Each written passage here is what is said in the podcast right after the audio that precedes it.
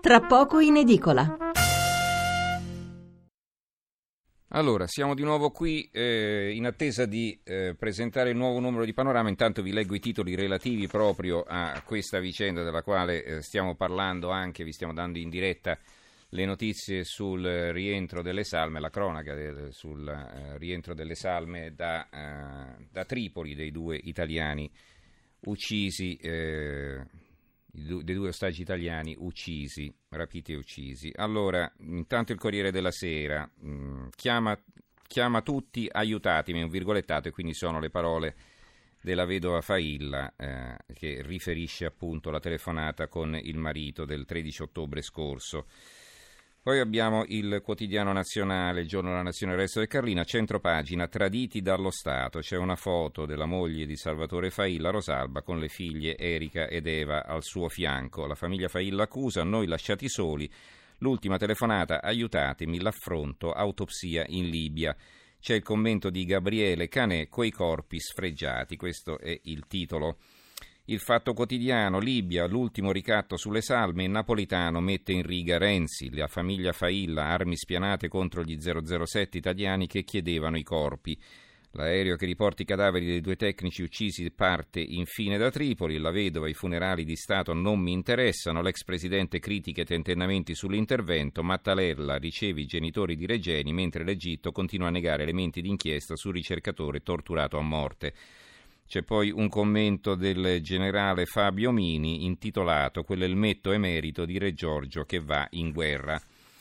Libero, eh, la Libia viola i, i corpi dei due italiani, Renzi non conta nulla, la vedova lasciati soli.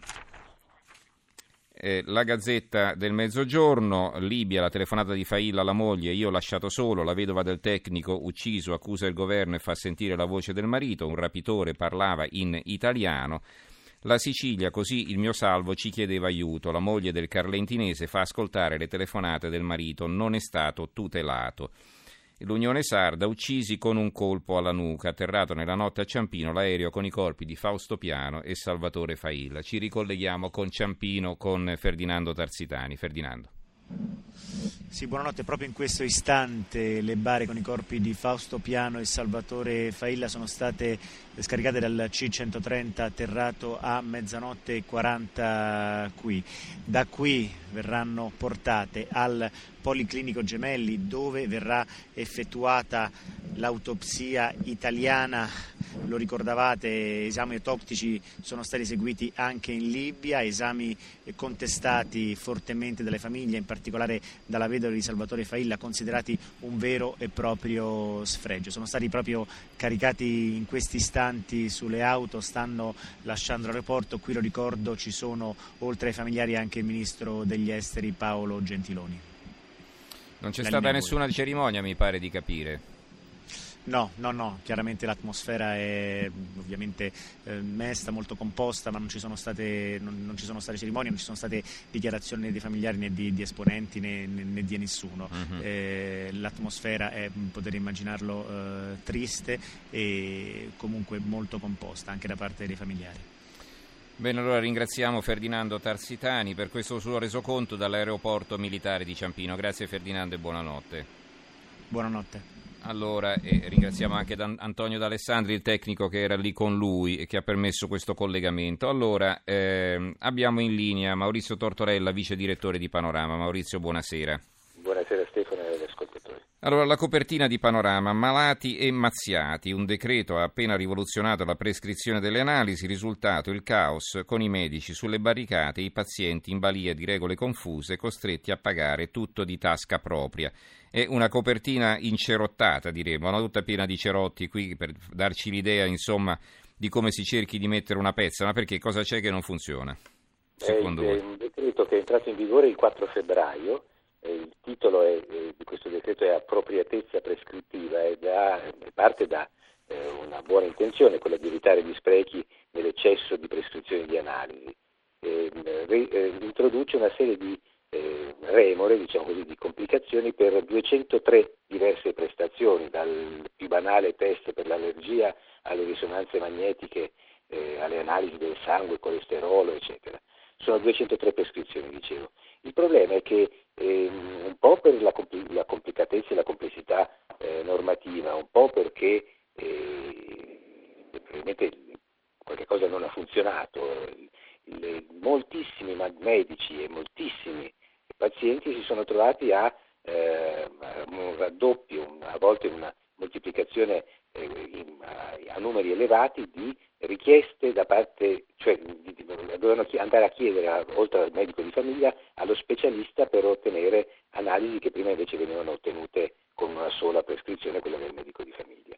Questo ha causato moltissimi problemi, eh, ci sono medici che hanno, si sono rifiutati di applicare la legge, per esempio molte regioni sono andate all'attacco, è stato creato un tavolo di, eh, di trattativa tra medici, ordine dei medici e ministero, il risultato comunque è che finora la legge ha creato più che altro i problemi derivando, secondo molti medici anche in Lombardia, ne abbiamo sentiti veramente tanti, e anche associazioni di pazienti, il, risultato è stato, dicevo, quello di far sì che i pazienti pagassero poi di tasca propria le, prestazioni senza rivolgersi al Servizio Sanitario Nazionale.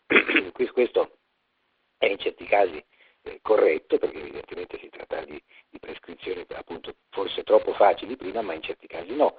E comunque sta di fatto che il Ministero sta cercando di, di porre rimedio con un, un, una serie di incontri tecnici con le associazioni di medici. È una situazione. È stato anche rinviato questo sciopero dei medici, no? la notizia sì, proprio di ieri.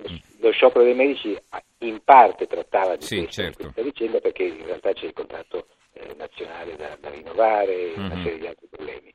Comunque sì, eh, è un momento di grande sommovimento, diciamo così, nel, nel settore della sanità e, e, ne abbiamo dato conto con questa inchiesta che speriamo in qualche maniera serva appunto a, a, a spiegare le cose, a far sì che il Ministro, che non ha voluto parlare con noi, in qualche maniera eh, risolva questo problema.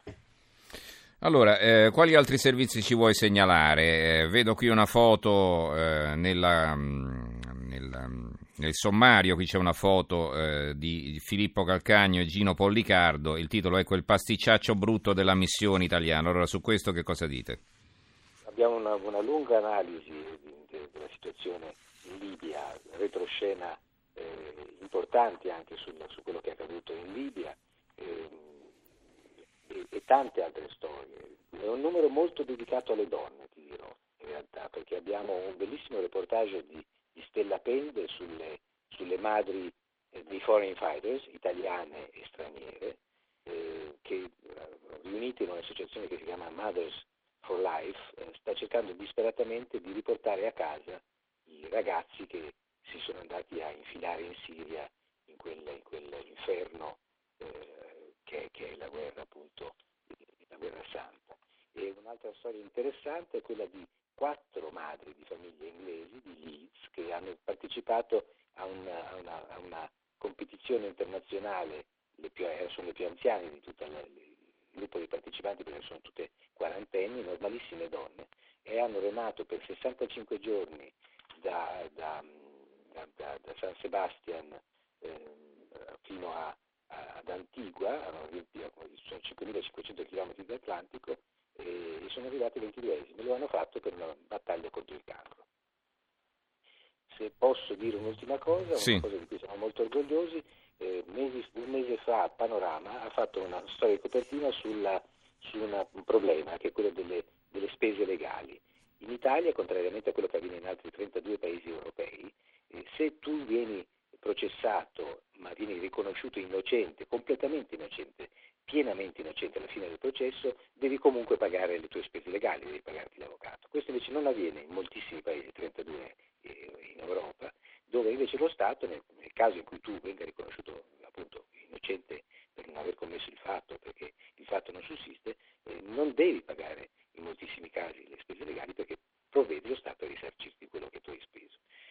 Questo tipo di proposta, eh, appunto un'inchiesta di panorama di, di febbraio, ha molto interessato alcuni parlamentari, in particolare eh, Gabriele Albertini, senatore eh, di Area Popolare, che ha presentato una proposta di legge.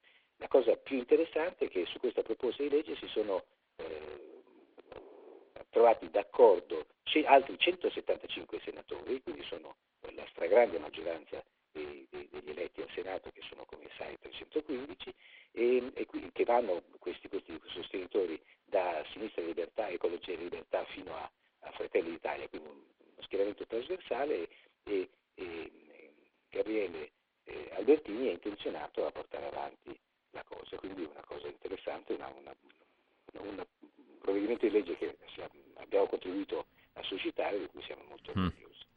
Tanto vedo qui in bassa frequenza in realtà le auto non sono partite, ci sono i familiari abbracciati dietro i portelloni eh, delle automobili. Non so se abbiamo in linea ancora Ferdinando Tarsitani da Ciampino, ditemi qualcosa. E c'è sì, stata anche sì. la benedizione. Ecco di nuovo Ferdinando, scusami Maurizio, prego Ferdinando. Esattamente, in, in un dolore composto i familiari si stanno soffermando lungo sulle bare dei loro Salvatore Failla e Fausto Piano, un dolore composto, un uh, che avvolge qui l'intero aeroporto, non ci sono state eh, dichiarazioni da parte di, di nessuno. Come eh, vi accennavo prima, da qui eh, a breve saranno trasportate al Policlinico Gemelli dove verranno effettuati nuovi esami autoptici dopo quelli che hanno suscitato polemiche effettuate a Tripoli. Comunque continuano i familiari a soffermarsi a lungo sulle bare dei loro cari, in un dolore, lo ripeto, sicuramente composto. Grazie allora a Ferdinando Tarsitani. Ehm, allora Tortorella, torniamo a te, vuoi segnalarci qualcos'altro su questo numero di panorama? Ma direi di no, guarda, ho visto purtroppo, ovviamente non le abbiamo pubblicate, delle foto relative al, a quello di cui state parlando, eh, tristissime. Eh, il, il Ti sentiamo è, molto male. Eh, purtroppo sì, anche io vi sento male, ma, anche noi abbiamo un, molte pagine sulla, sulla vicenda libica insisteremo anche sul prossimo numero, perché quel che ha detto oggi il ministro Gentiloni non è propriamente corretto, secondo quello che, lo, quello che ci risulta. Va bene, allora ringraziamo e salutiamo Maurizio Tortorella, vice direttore di Panorama, che ci ha presentato questo numero in edicola tra qualche ora. Ricordo la copertina Malati e Mazziati. Un decreto ha appena rivoluzionato la prescrizione delle analisi. Risultato il caos con i medici sulle barricate, i pazienti in balia di regole confuse, costretti a pagare tutto di tasca propria.